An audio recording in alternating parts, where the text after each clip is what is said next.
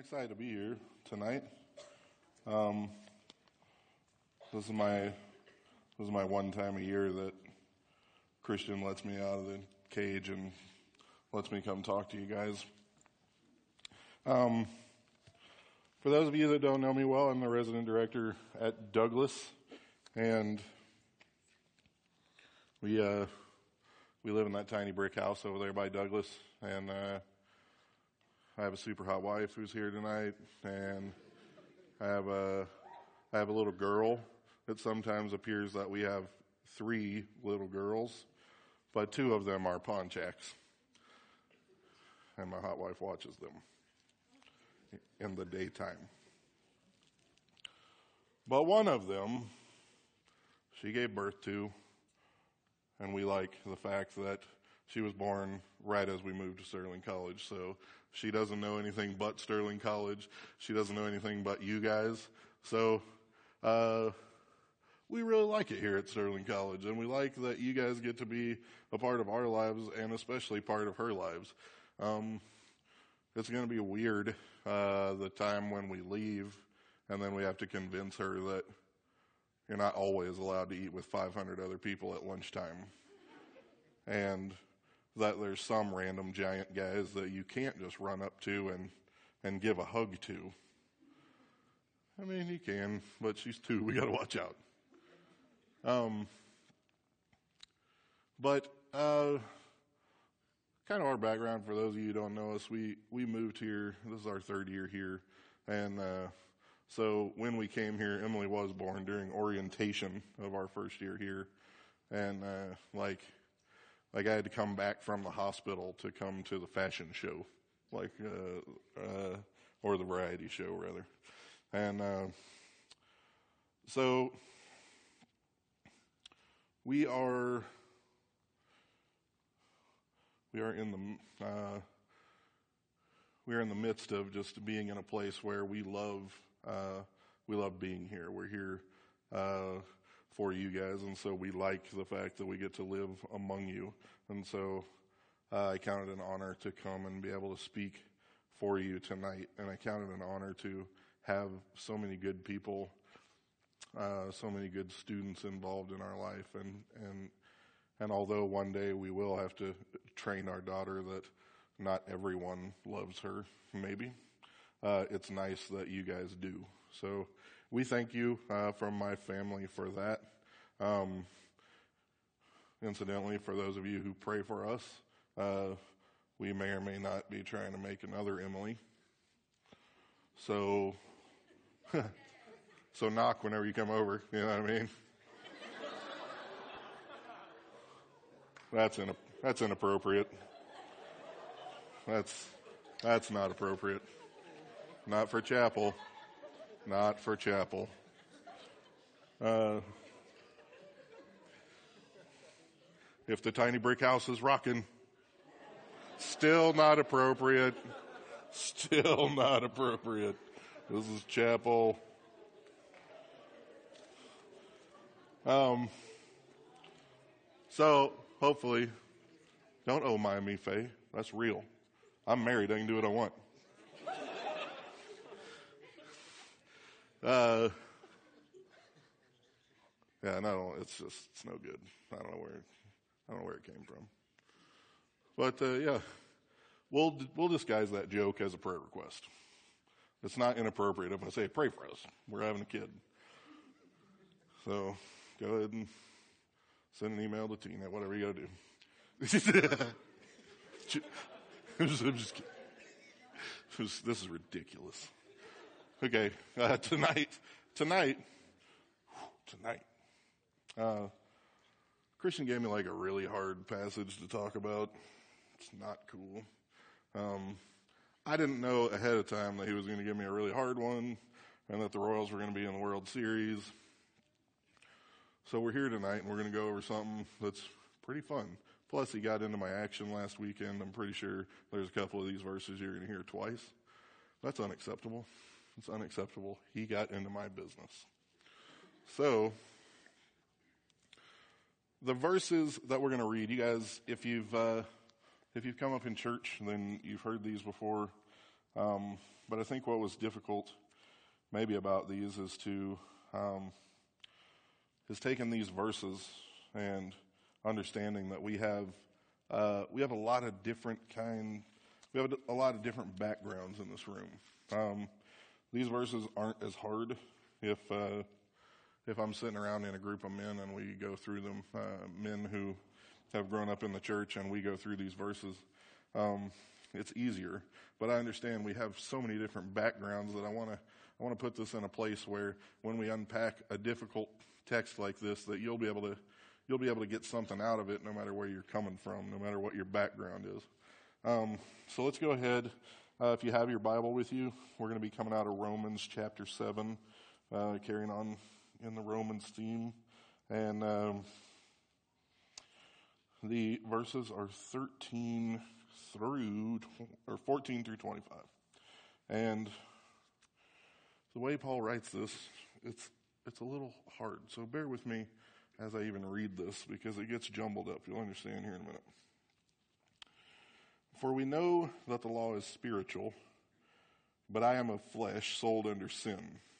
For I do not understand my own actions. For I do not do what I want, but I do the very thing I hate. Now, if I do what I do not want, I agree with the law that it is good. So now it is no longer I who do it, but sin that dwells within me. For I know that nothing good dwells in me, that is, that is in my flesh. For I have the desire to do what is right, but not the ability to carry it out. For I do not do the good I want, but the evil I do not want is what I keep on doing. Now, if I do what I do not want, it is no longer I who do it, but sin that dwells within me. So, I find it to be a law that when I want to do right, evil lies close at hand. For I delight in the law of God in my inner being. But I see in my members another law, waging war against the law of my mind and making me captive to the law of sin that dwells in my members. Wretched man that I am, who will deliver me from this body of death? Thanks be to God through Jesus Christ our Lord. So then I myself serve the law of God with my mind, but with my flesh I serve the law of sin. So that's like just hard to read, period, because he's going into what I want, I do not do, and what I do want to do, do, do, don't want, do.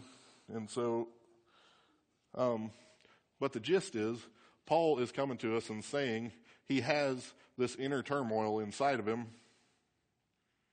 And I think this is a place where we have this wide span of people in this room. Uh, everyone ranging from maybe you grew up in the church and had loving parents, and maybe uh, you came to Sterling because what you wanted to do was get an education and grow in the Lord. That's a wonderful place to be. And then, and then along uh, along the, the line of other people who we have here goes all the way to the end of you may be in here and you're just here for a chapel credit because you have to be here and really um, you're fed up with Christians and you don't want anything that they have to offer. That may be the other end of the spectrum. Or you may be somewhere in between where this idea of dichotomy, this idea of good and evil, this idea that says sometimes I want to do good but for some reason I don't. Or I have it deep inside me that there's some things that I don't want to do. When you're at your best and you're at your, your mind's height, there's some things that you don't want to do, but for some reason you still do them. That's a thing that no matter where you are on the sliding range, you know, maybe your Christian experiences, you've had a whole lot of Christians who, who let you down or they were something, uh, they were something else than what they said they were going to be. Or maybe you had parents who dragged you to church, um, but their lives were anything but reflective of Jesus. Like I can't, I can't know for sure what your experience was, but anywhere along here, I think all of us can relate to this idea that says sometimes I find in myself, I really want to do this good. I really want to live this life well. I really want to be a good friend to my friends.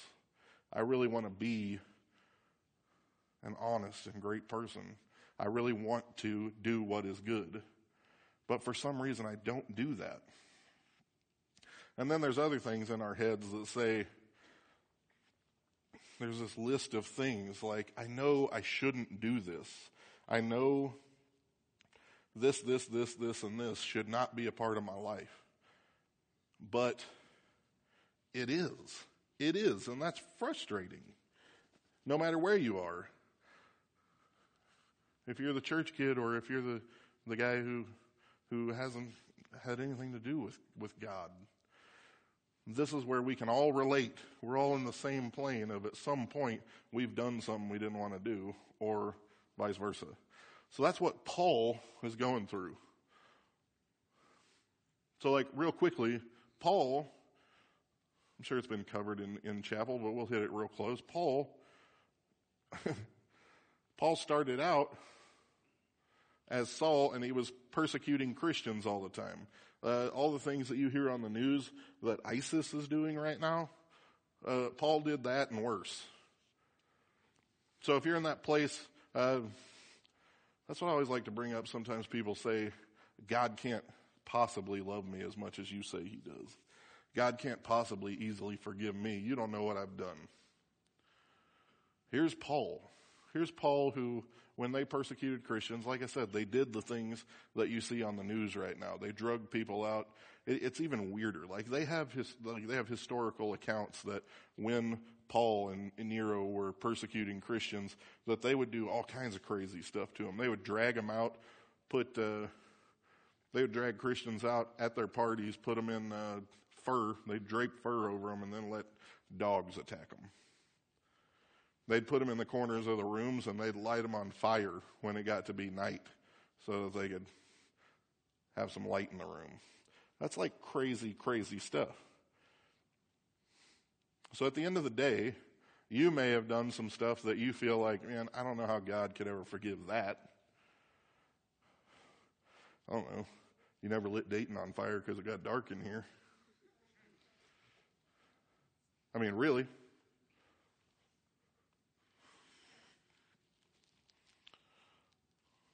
But God chose to use Paul. He chose when Paul finally got to see Christ, he had an encounter with Christ. He finally encountered the true Jesus. And Paul had this 180. Paul had this 180, and, and now we know Paul to be, I mean, if you got to figure out who like the best Christian ever was, it was probably him. Paul went from dragging people out and lighting them on fire to God came said, I forgive you. I even give you a new name.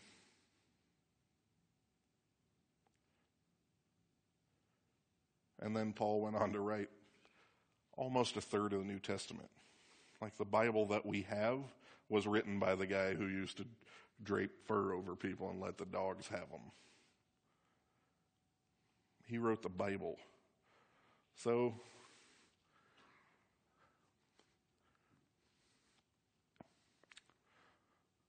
so then Paul is this man who we know becomes powerful. He becomes this great Christian man. He writes a lot of the Bible. And then Paul himself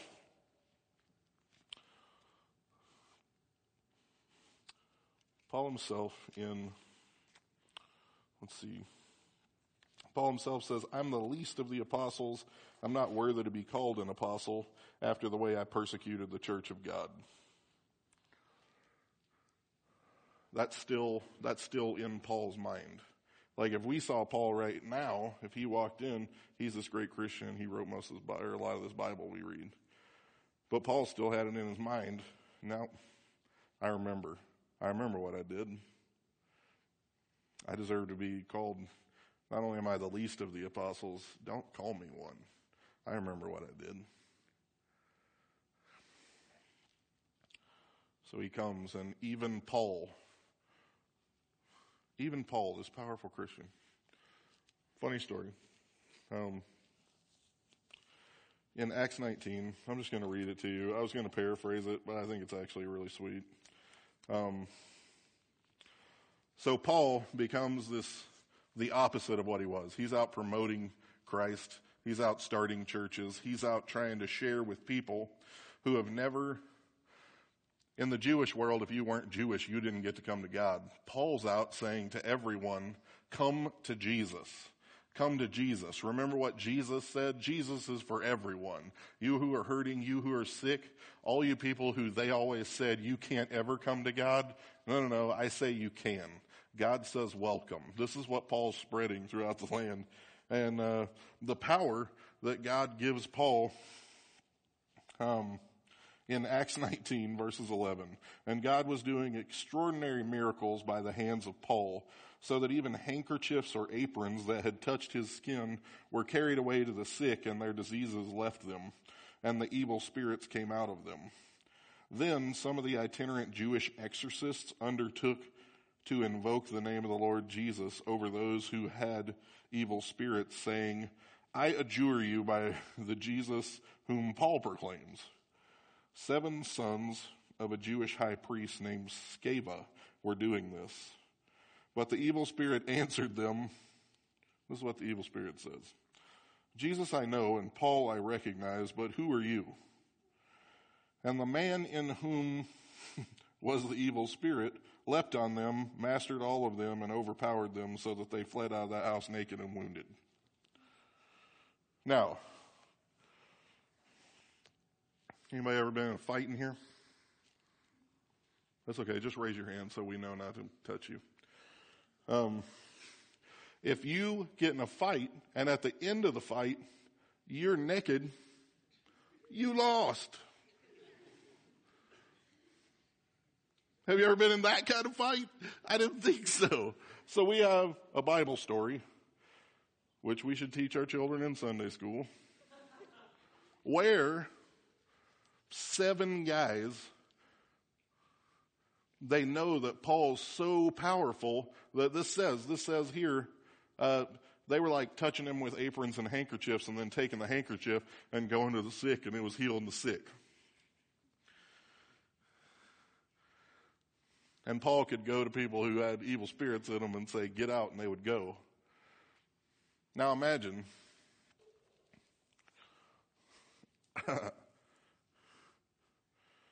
Let's go with Dayton again. Dayton has an evil spirit in here.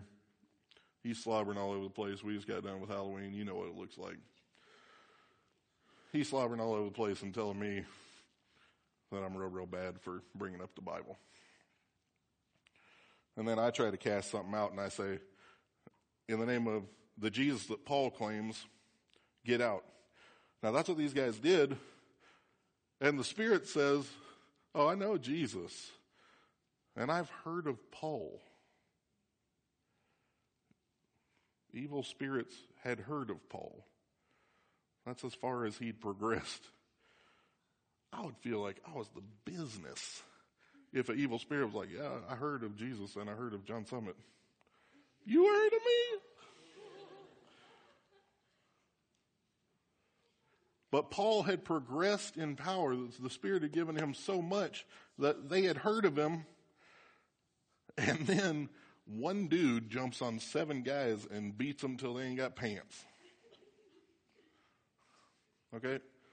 So it's a funny story. It's in there should be a coloring book, but it illustrates the power that was bestowed upon Paul. This is where he was. Handkerchiefs, handkerchiefs that touched him had power. It's crazy stuff. Demons recognized his voice alongside Jesus. But Paul was still this dude who used to do all these atrocities. But God said, I give you a new name. And even as he writes the New Testament, even as he writes this Bible that we read, he's still in a place that says, I, Paul, whose handkerchiefs can heal people, I, Paul, who the Lord has given so much power that evil recognizes me as an enemy. I, Paul, who he didn't know he was writing the Bible, but he's writing the Bible. I, Paul, still say there's these things inside me that I don't want to do and I still do them. There's these things that I do know that I should do and I don't. I don't do them.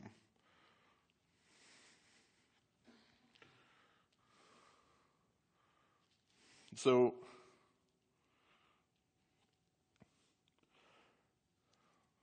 so if we cut it off right there, this is like that's where it comes in. It's kind of tough. It's kind of this tough word of like, here's even the greatest Christian still suffering with this idea that like there's two things here. There's good and evil and they're button heads. But but there at the end he says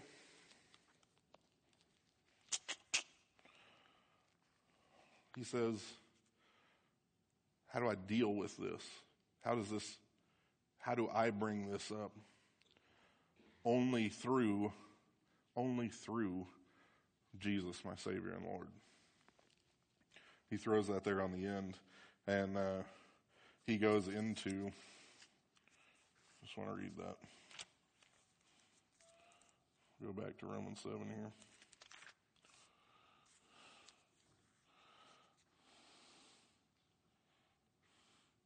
Wretched man that I am, who will deliver me from this body of death. Thanks be to God through Jesus Christ our Lord.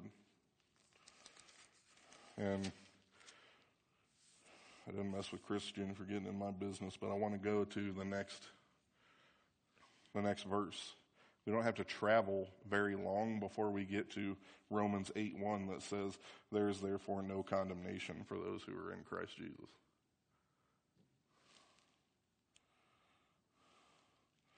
Like we don't have to move very far at all before we get to that, before we get to victory.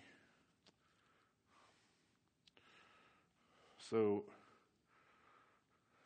these this funny story about Paul and people getting beat pantsless, handkerchiefs and power. It brings us to this place where we can know that this is a common struggle among all of us. Among all of us. No matter who you meet, no matter who you meet in your life and where you are on that spectrum. If all your life you've been in a Christian place, or if all your life you've been getting treated like crap by Christians, no matter where you are on that place, the truth is the greatest Christian among us can't live this life without, without fully submitting to the love of Jesus. The greatest, the greatest, the greatest Christian among us must submit fully to the love of Jesus if he hopes to love other people well.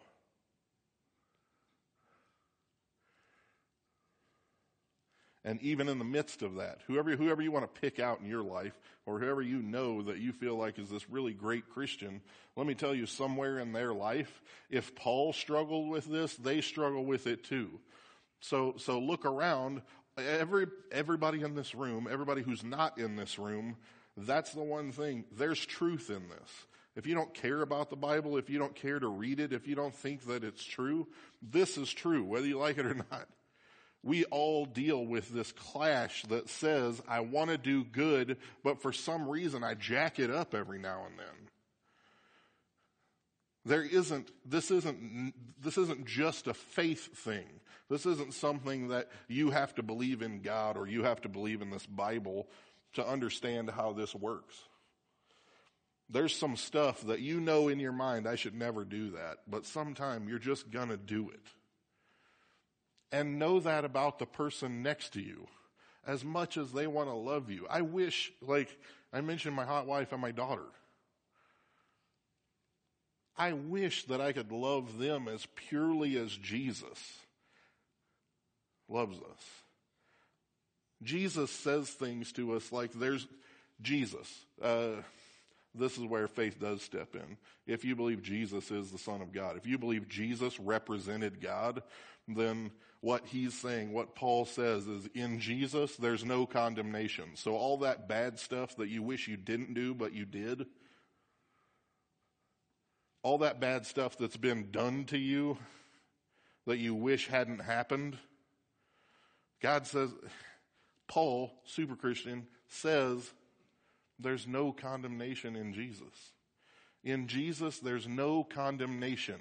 Who can condemn you? If, if Jesus represents God, and he says there's no condemnation for you, I don't judge you. I don't put you down. I don't hold this against you. Then who, who else matters? Who else matters? Because if we all understood this, we'd be a lot more gentle with one another. If we truly understood that if in any interaction that I ever had with Josh Hoover, if I understood that Josh wants to care and love and sometimes he's going to jack up, then I'm not going to condemn him either.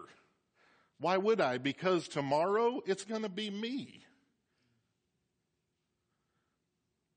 I didn't mean to get all in sync just then.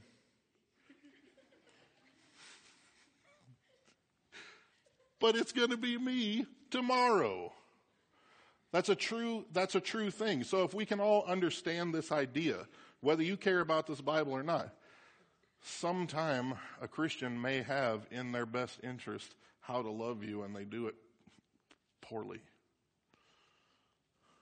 Um, sometimes,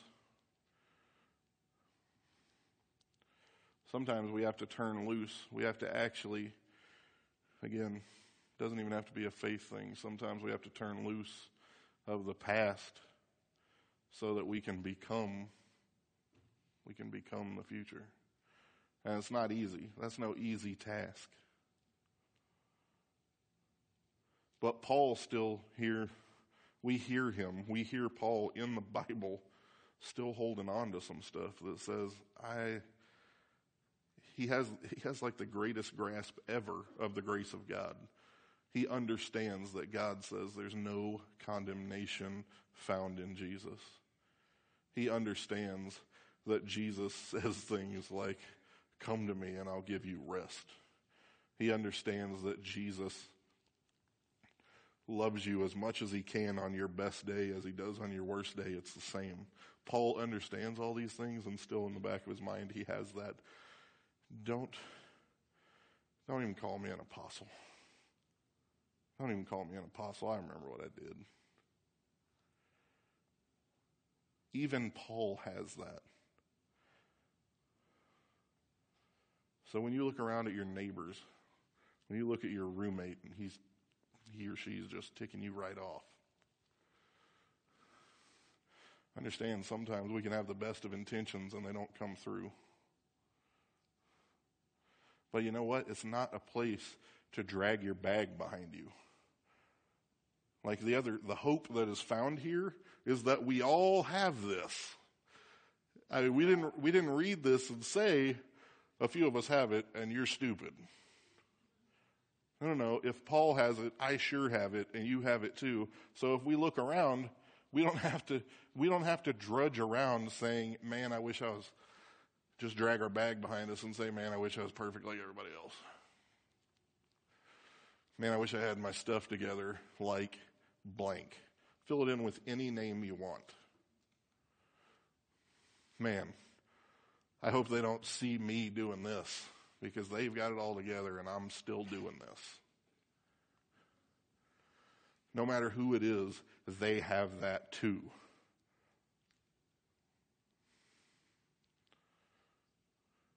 And this is where the hope comes. This is where faith comes. This is where at the height of Christianity. The word Christian translated means little Christ. And anyone who's ever encountered Jesus, like Paul encountered him and made that change, and Jesus said, I give you a completely different name. Anybody who's ever encountered Jesus, I think I could say as a Christian, I, I wish that I could say when I encountered Jesus, and God said, I give you a new name. You're now my son. You're now part of my family. And that's what God says. That's what God says. When you come to Him and submit to Him, He says, we're going to get into it. Keep coming to chapel. It's in the rest of Romans. We're going to get into it where He says, I adopted you into my family. He said, when you come to Him, He loved you so much that He said, you come be a part of my family. I'll change your name.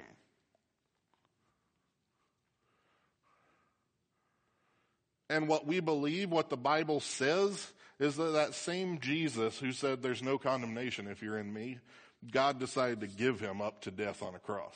That's what we find out later. Like God, God was given on a cross so that we could enjoy this not condemnation. That's where the gospel lies. And it's funny because as I tell this and you hear this idea that says we all have this good and bad in us that are kind of slamming together. You get that, right? That makes sense. That's an easy thing for us to grasp. Like, yeah, there's been plenty of times in my life where I wanted to do good, but I did evil instead. Or there's been plenty of times in my life where I had all this stuff that I swore I was never going to do, but I did it. That's an easy thing. We say, yeah, yeah, I get that.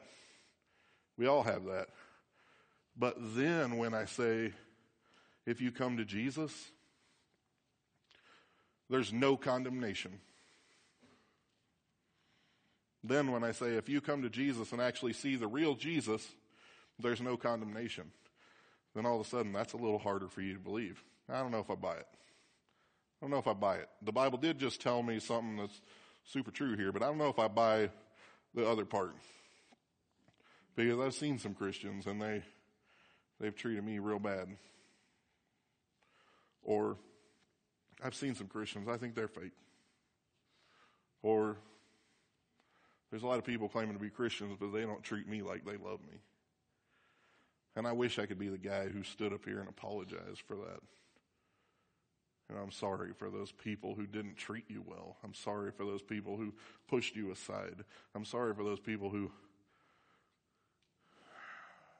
who said with their mouths that they were Christians, but said with their lives that they hated you. I'm sorry for that.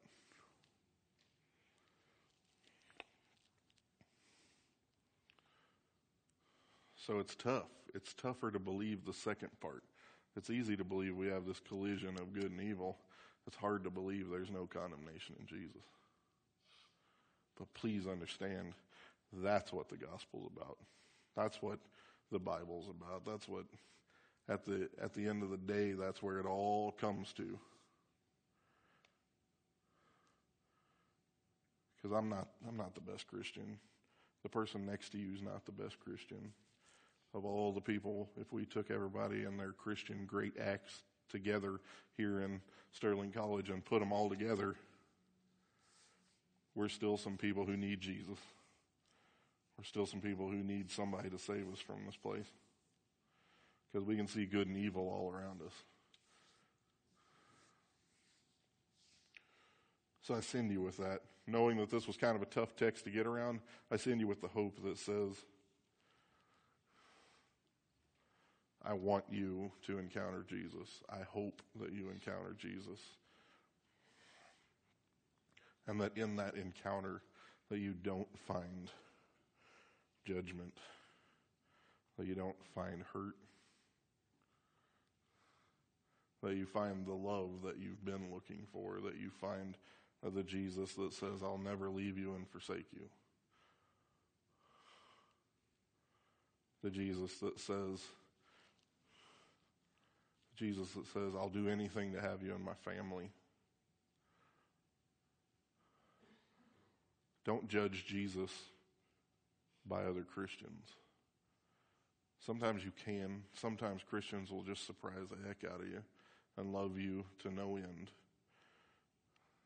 but all of us have flaws. And to you that love the Lord, to you that are Christians, seek Him. Seek Him so that your love can be genuine and understand that there's no condemnation for you either, especially you. Those who have found Jesus, don't judge yourself so harshly.